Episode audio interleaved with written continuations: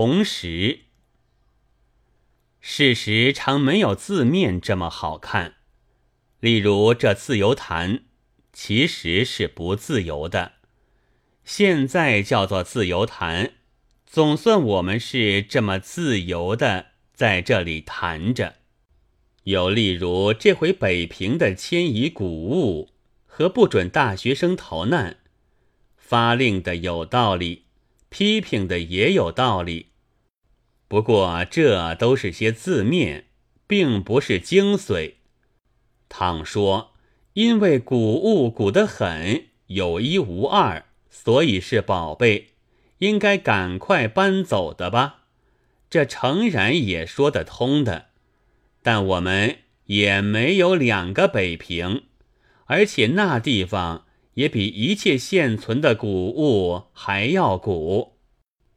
雨是一条虫，那时的话我们且不谈吧。至于商周时代，这地方却确是已经有了的。为什么倒撇下不管，单搬古物呢？说一句老实话。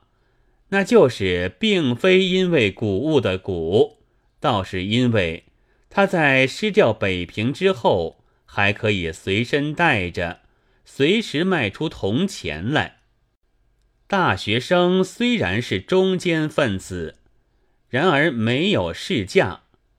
假使欧美的市场上直到五百美金一名口，也一定会装了箱子，用专车。和谷物一同运出北平，在租界上外国银行的保险柜子里藏起来的，但大学生却多而新，惜哉！废话不如少说，只播崔颢《黄鹤楼诗》以调之，曰：“阔人以其文化去，此地空余文化城。”文化一去不复返，古城千载冷清清。专车对对前门站，晦气重重大学生。日薄余关何处抗？烟花场上没人惊。一月三十一日。